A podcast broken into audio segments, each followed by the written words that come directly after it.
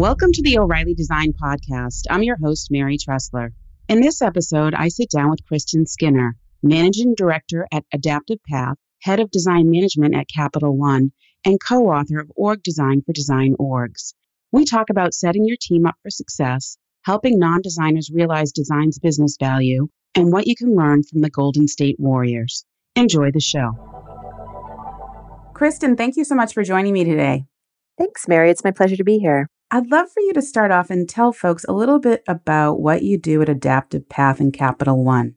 That's been a question I get a lot lately. um, you may be aware that Adaptive Path has been part of Capital One for almost two years now. October will be our two year anniversary after the acquisition. And a few things have changed. You may, you may not be surprised to learn. But I'll, I'll, be honest, much of, of what we were doing um, from a consulting perspective has stayed fairly similar. We have more or less the same size team from when we were uh, external consultants, if you will, mm-hmm. to being now the in house service design team for Capital One. We have tightened up our services a bit, and I'll tell you a little bit more about that. And we're finding ourselves now in the um, very beneficial position of being able to take a lot of the practices and methods and hypotheses, if you will, around service design and applying them in house, which is something that we would rarely, if ever, get the chance to do as consultants. So we are now operating kind of in a as a three-legged stool. So the main part of our practice is still is still service experience design. That's not changed since we were working as um, consultants for Capital One. But the the big things that have changed for us are, of course, our customers. So we have now have access to forty five thousand plus employees at Capital One to help us really with subject matter expertise to understand business processes, to understand analytics, um, lots more capabilities, of course, that we get to work with hand in hand day to day in partnerships. We also are looking across the entire organization. So that means that we can work closely with our colleagues in card, uh, the branded card business and in card partnerships. We can work closely with the folks in consumer bank um, and also folks in financial services, which includes auto loans, home loans, and um, our dealer network. Uh, we also have uh, partnerships with the rest of the organization. So there's also lots of activity happening in investments, in small business, and there's internal capabilities as well that we help we get to partner with.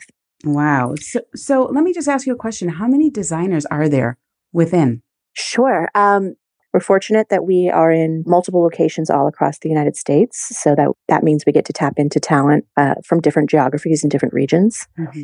And we also have different levels of um, capabilities, if you will, or different specialty practices across the organization. One of the things that I already mentioned, of course, was the service design practice, but we benefit from having a well established design thinking and strategy team that we get to partner with. Um, there's a user labs and research team and they're in six locations as of next week.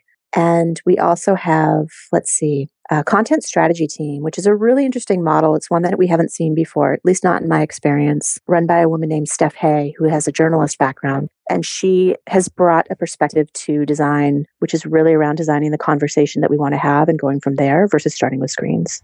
So there's all in all, I, you know of the of the design organization we're relatively small compared with the rest of the 45,000 person company that we were partnering with. But given the the research that that Peter and I have done for the book uh, that we'll talk about in a moment we haven't really found this structure in place. So it's been um, it's been eye opening for us to come in with the experience that we had had from Adaptive Path, you know, 13 years, over 500 clients, 14 different uh, countries, and and really get to see a lot of the um, the great work that the team's already been doing at Capital One. It was a big draw for us, frankly. That's awesome. That's awesome. So, who are your competitors? Um, you know, because it's an interesting combination. I think you know many of us remember a few years back of the announcement, but uh, still trying to wrap my head around how it all works.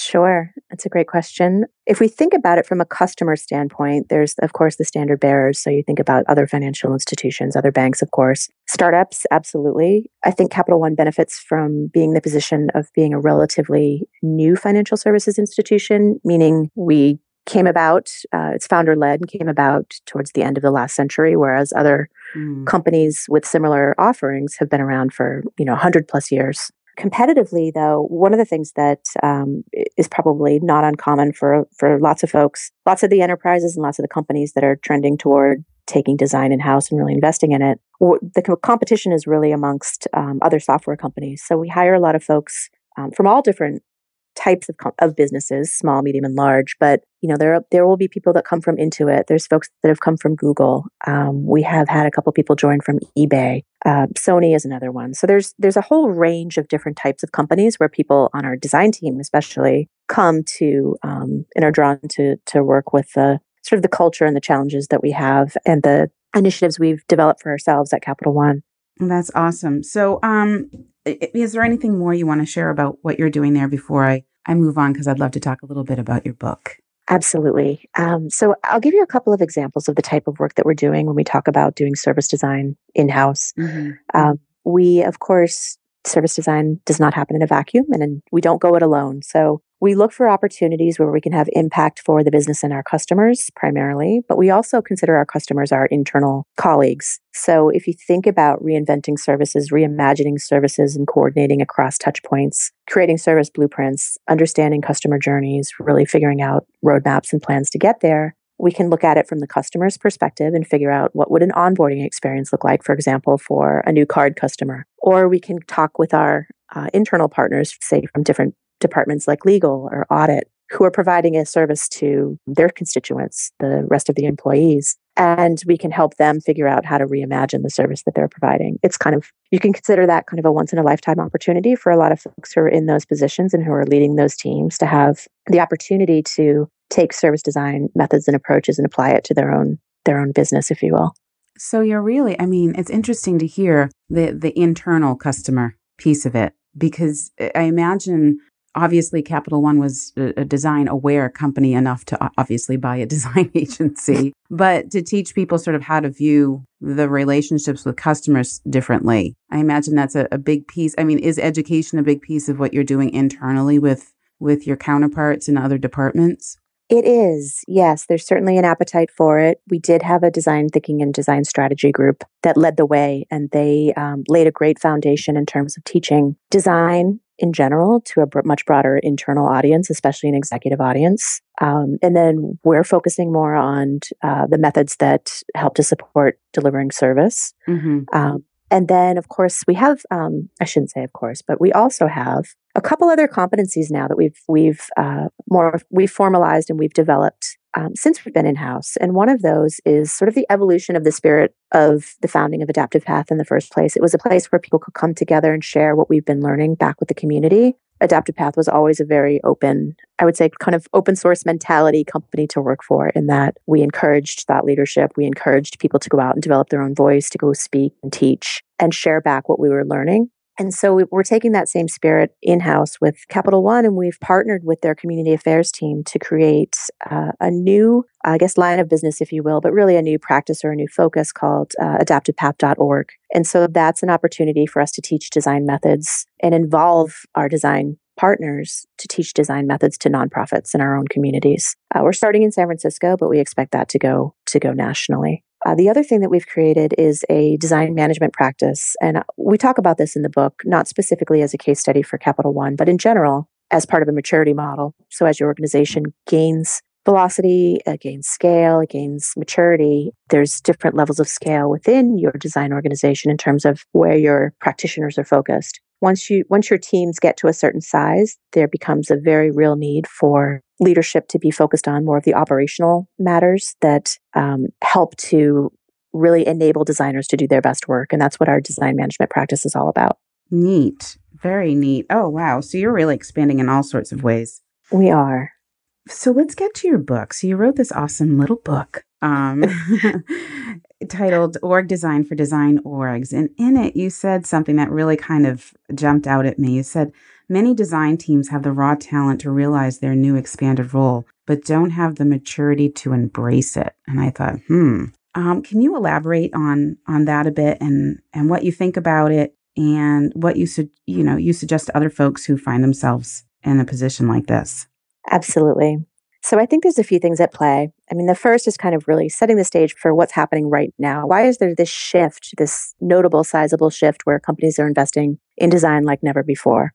we recognize that you know the latter part of, of last century and even into this century there was a keen focus on uh, squeezing greater efficiency um, out of teams so that's run its course we were you know there's the um, the famous Marc Andreessen quote about software is eating the world mm-hmm. uh, back in 2004 i believe uh, IDEO was on the cover of business week magazine declaring that design can help shape business and so so that trend has been happening over time but it's really been over in the last 10, probably even five years, where design teams are really, really starting to scale. We recognize the generative qualities uh, for design can help to realize new business value, and that the old methods of management and develop around development specifically that require a real keen focus on efficiency and a real keen focus on uh, value that you're getting out of every hour, every line of code, et cetera, doesn't fit well. doesn't it doesn't sync up with with the generative qualities of design we also recognized that there's a shift right now as well, or there's there's a trend where you have the raw talent. There um, are a lot of schools and programs now where you can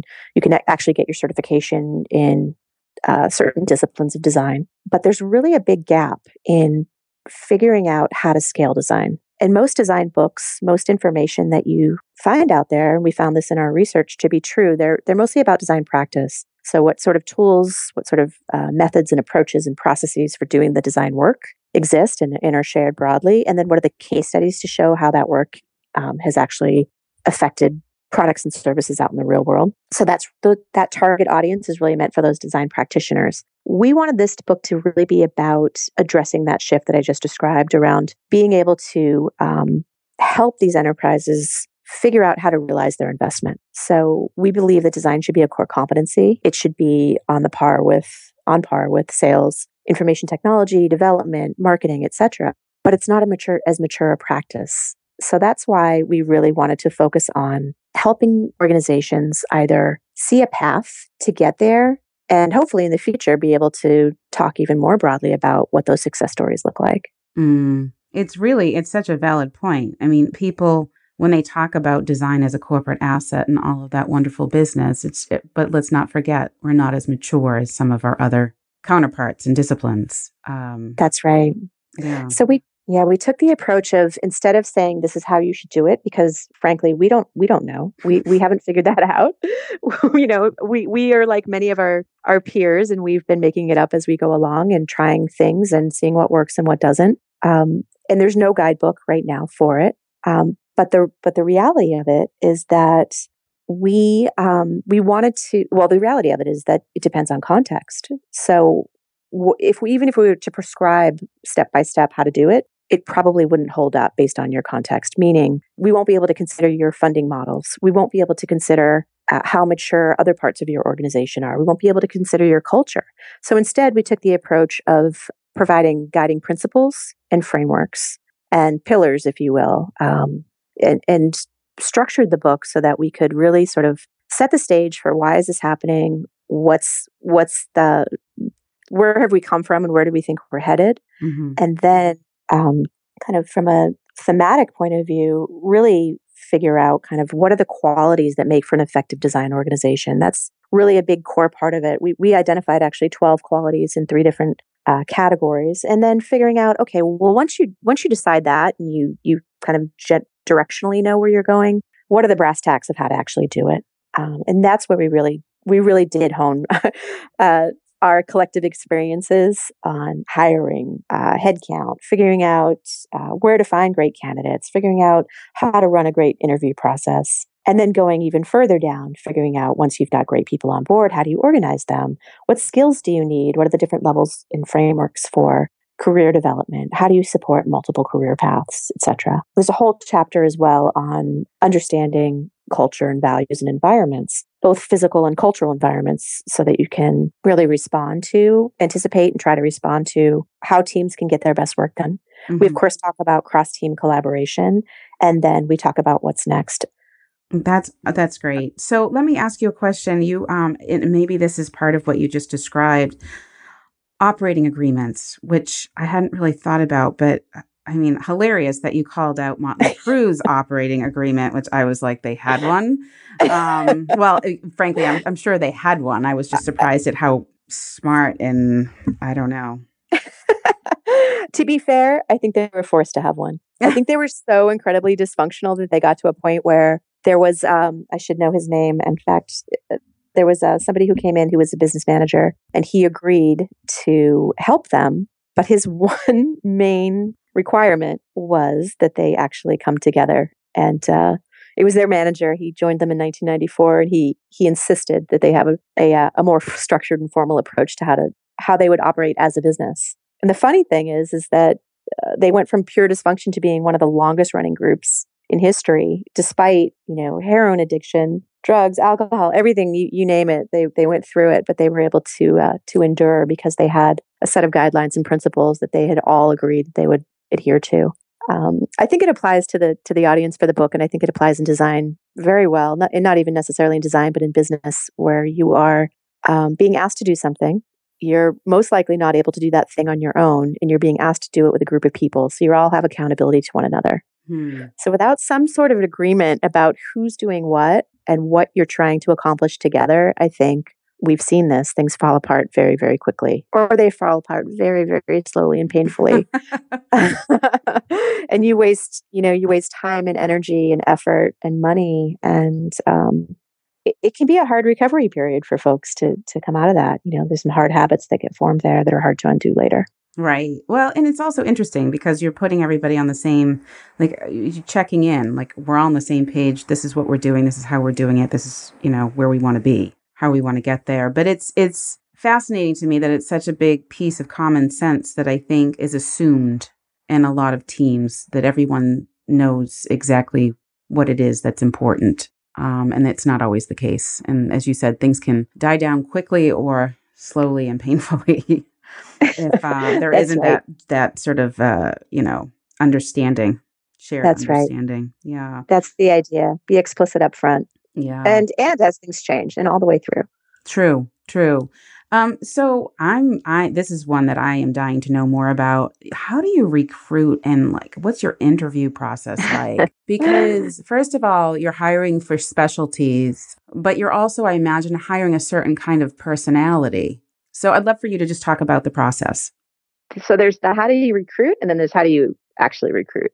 um, so of course we've got we've got teams in place, right? We've got great partnerships. We've got a great recruiting team that is talking to universities, uh, colleges out there on campus. We've got, and I'm obviously grossly underestimating the level of effort that they have, but we also have our designers who are on staff. So what we expect people to do is to um, be able to sort of demonstrate what they what the opportunities are. Demonstrate and articulate articulate's probably a better way to say it what the opportunities are and what's so great about working here. Here's the thing i'm working on. Here's what my team is like. Here's the opportunities for me. Oh and by the way here's actually what's really hard. So having somebody kind of on the inside or somebody who's actually on the inside talking about their experience i think is, is one facet and having that expectation for your team it's not the goal is not to find other people like me or like you. It's more to um, to have representatives who can really speak to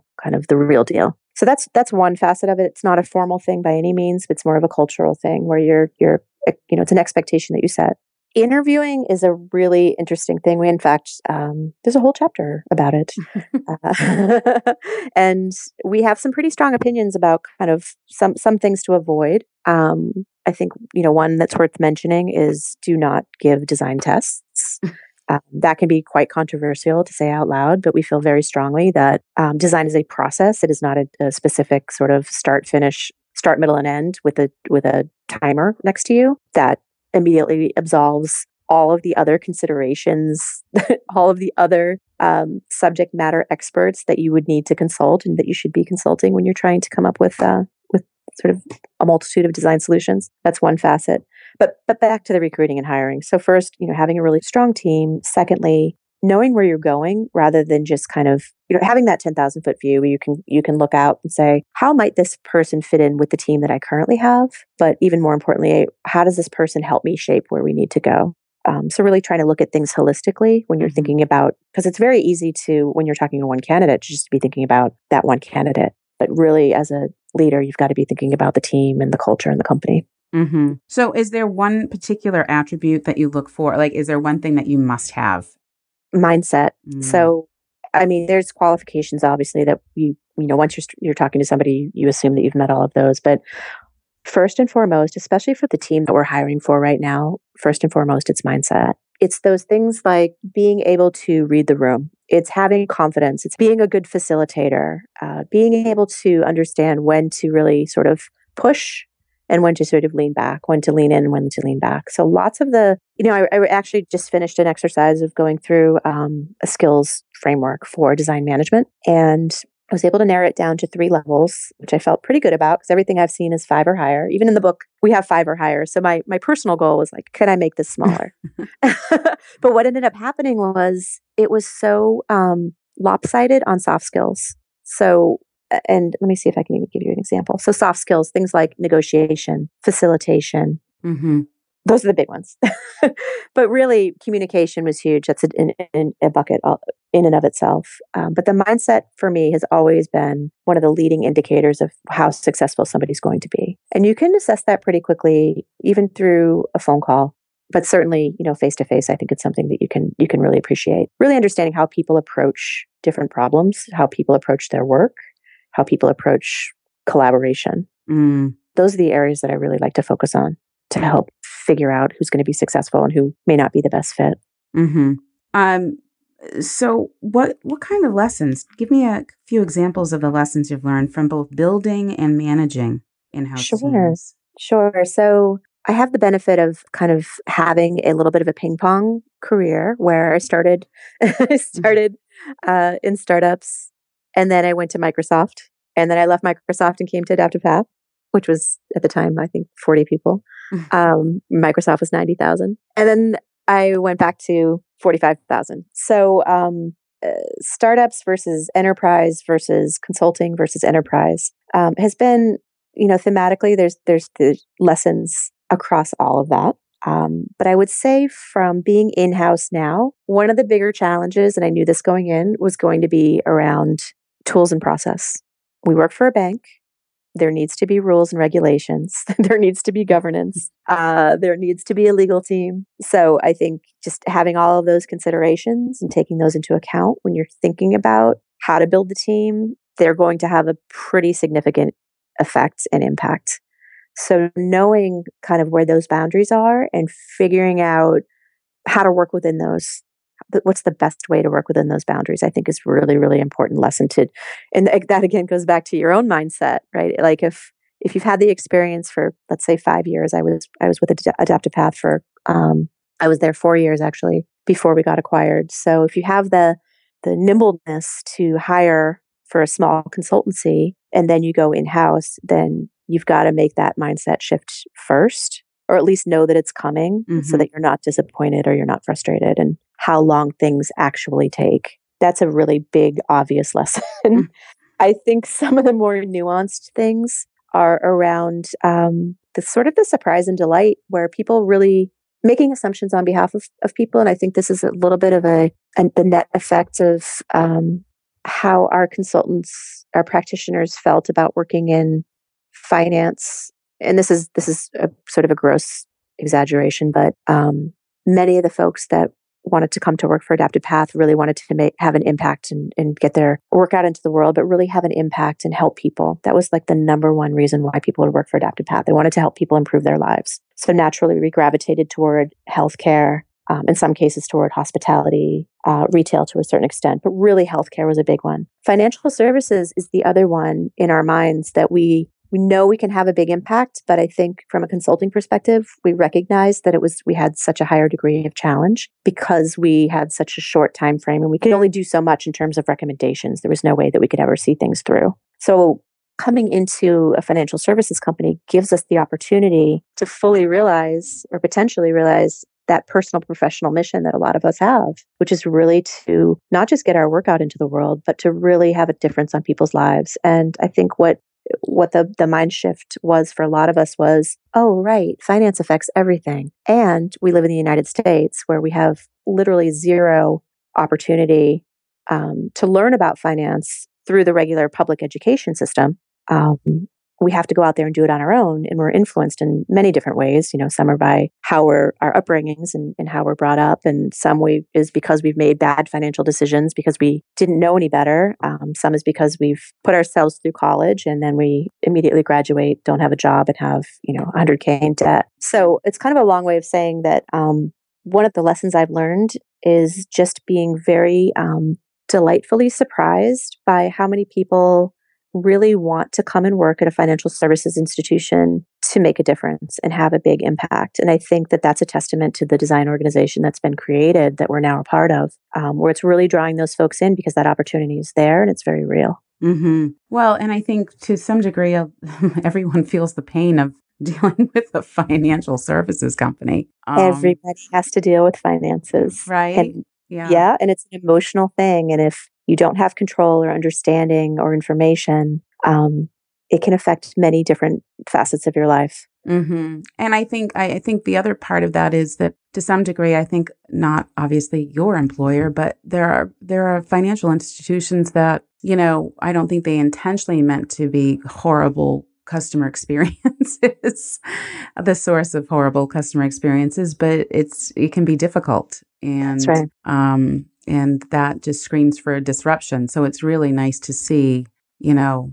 such a large organization being so aware and ahead of the curve really to say okay you know this is important to us. We need to do something about it. Yep.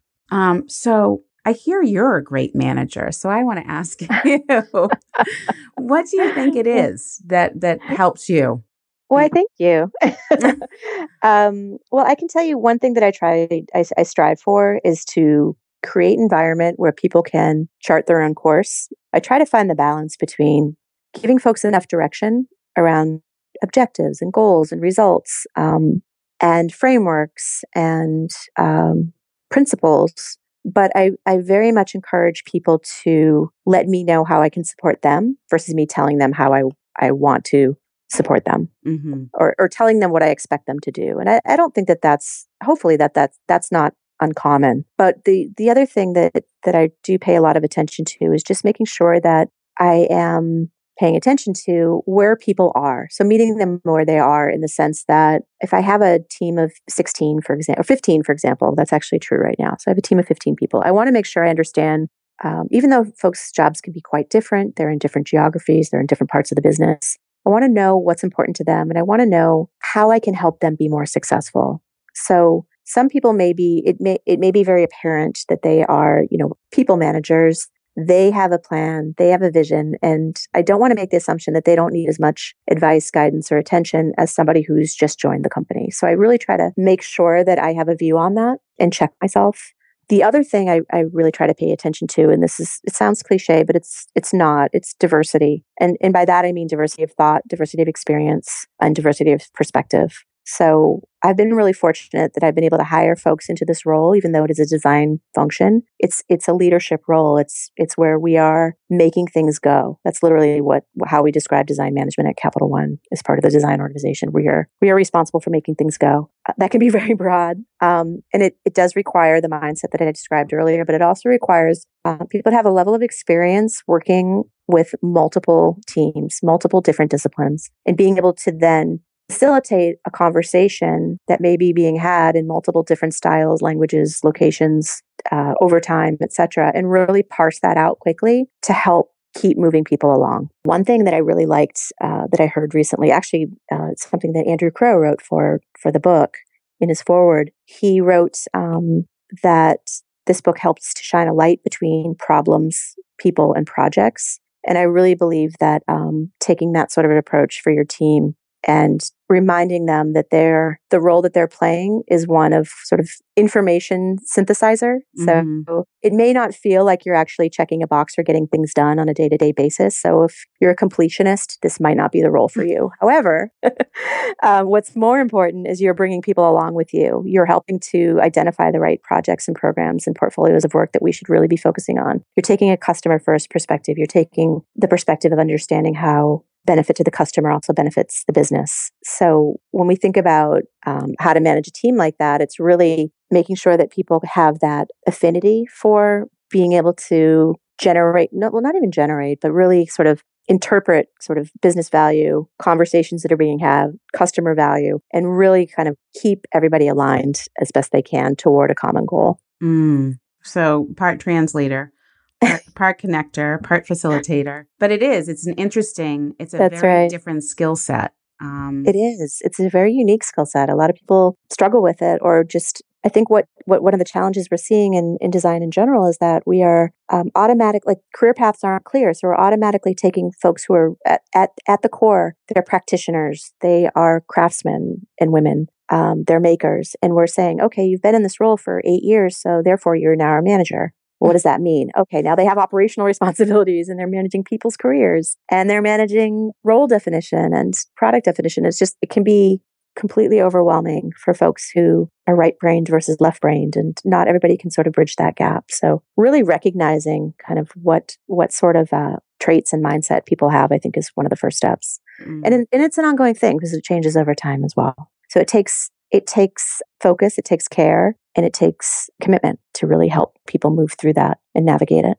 that's excellent um, maybe this is this is the you've already answered the question I'm going to ask next with what you just said, but I'll ask it anyway. What do you think is um, the biggest challenge facing the design community today? Sure, I think I think there's a couple things at play. I think one is is the um, career development, uh, career paths. I think each company is trying to figure them out on their own. So if you're at one company and you move to another, it may be two, you may be on two totally different ends of the spectrum, yet you still have an expectation about where you're headed. Um, I don't think that there's a common framework or common language, at least none that we've seen in our conversations and in our research around how to level up as a designer. Right mm-hmm. now, there's the individual contributor path and then there's the manager track. But it doesn't really take into account the craftspeople who want to continue to go deeper and broader in their craft but aren't necessarily interested in managing people. The work that IBM is doing right now around that I think is significant. I think it's it's very necessary now that they have 1250 designers, but when they declared they were going to have a thousand, I, am not sure what their next target will be, but but um, it's exemplary in terms of kind of where we all need to be when we're thinking about how people move through their careers. We want to provide a support system, we want to provide visibility into where they're headed. But what we don't want to have happen is to force people into a system because we haven't thought through it where they may want to be just individual contributors. And instead, we're saying, you've been in your field for 10 years, therefore we need you to be a people manager. And we're going to ask you to do all of these things that you probably don't even have the skill set for just because of your seniority. So I think there's a challenge there, and that's that's a, a challenge to management. It's, it's a challenge to practitioners as well to really sort of, I guess I'll go so far as to say, demand that you know, to demand that sort of visibility when you're thinking about your career, and when you're thinking about even shifting it over into a new company or into a different part of your organization, to make sure that that's well thought through. I think a lot of times I've seen you know practitioners to say, okay, we draw my future for me. And I think that that's that's a really slippery slope. Um, it has to be it has to be well informed, and it's got to it's got to be a conversation rather than just uh, telling folks, okay, well, if you do these things, then you'll automatically get to this level. I think that there's um, there's a lot of work that can be done around helping our community of design sort of orient around what those levels look like. I'm not saying it's one size fits all by any means, but I feel like there's a lot more we could do as a community to make that more transparent. Mm, it feels as though it's a little bit of, I mean, there needs to be more structure, but at the same time, there's this whole pick your own adventure kind of That's right. feel to it. So, but you can't go too far in either direction, um, exactly. or it might just be chaos. So, one final question: beyond your own work, what what is uh, grabbing your attention, people or projects these days? So, I think uh, from a design community perspective, I think what's really been interesting is seeing lots more activity, uh, not just here in the US, but, but globally around design management. Um, that's been really fascinating to, to see and to hear kind of how we've come from, you know, I just need to get the design right to I just need to get the strategy right to I just need to get the design organization right. It's a big part of why we wrote the book. We even talk about situationally, like if you think about the Golden State Warriors um, in you know 2013, 2014, they had a different management team than they have in place right now, and they were a team of exemplary players, and they lost in the first round of the playoffs um, management was out, new management came in, and the very next year they were NBA champions. So it's not a coincidence. I mean, there was there's a responsibility um, from managers' perspective to really, really focus on creating the right environment. The challenge is having to be beholden to timelines and budgets and and uh, forces outside your control, other types of KPIs and metrics that don't necessarily apply or take into account the time that it takes to really sort of mature an organization and mature a team. One of the biggest challenges right now, of course, is recruiting and hiring. Um, but what's what I've been uh, delightfully surprised to see is, uh, especially going around and, and, attending several different conferences this past year, is really hearing folks talk about um, a lot of the career path topics that you and I just discussed, and also some of the projects that are happening uh, in, a, in a lightweight way and not even necessarily a project but a product is slack is a great example of keeping things simple and using a lot of uh, what's been well established in engineering practices and bringing that over into design at least from what, I, have seen. From a product or service perspective, I think there, you know, there's there's a lot of things that have been uh, working really well lately, and that kind of come and come around, and know, they have their first wave, and then they fade off a little bit, and then they kind of have their second wave. It'll be interesting to see what happens with Uber. It'll be interesting to see what happens with companies like Stitch Fix and TaskRabbit, and a lot of the services that, uh, at least in large uh, cosmo- cosmopolitan areas where those things have many, many customers, many happy customers. The other interesting thing I'd love to, to I'm really paying close attention to is the airline industry, figuring out uh, how do you evolve a service model for the airline industry. Um, mm-hmm. what can that look like? I know that people have been talking about it for for you know decades now, but um, it'll be interesting to see what the next iteration of that looks like for us for air travelers. Absolutely. Well, thank you, Kristin, so much for joining me today. Thank you, Mary. I really enjoyed it. You can reach Kristin through her Twitter handle at BETTAY. Thank you for listening. You can subscribe to the O'Reilly Design Podcast through iTunes, SoundCloud, Stitcher, or TuneIn so you never miss an episode.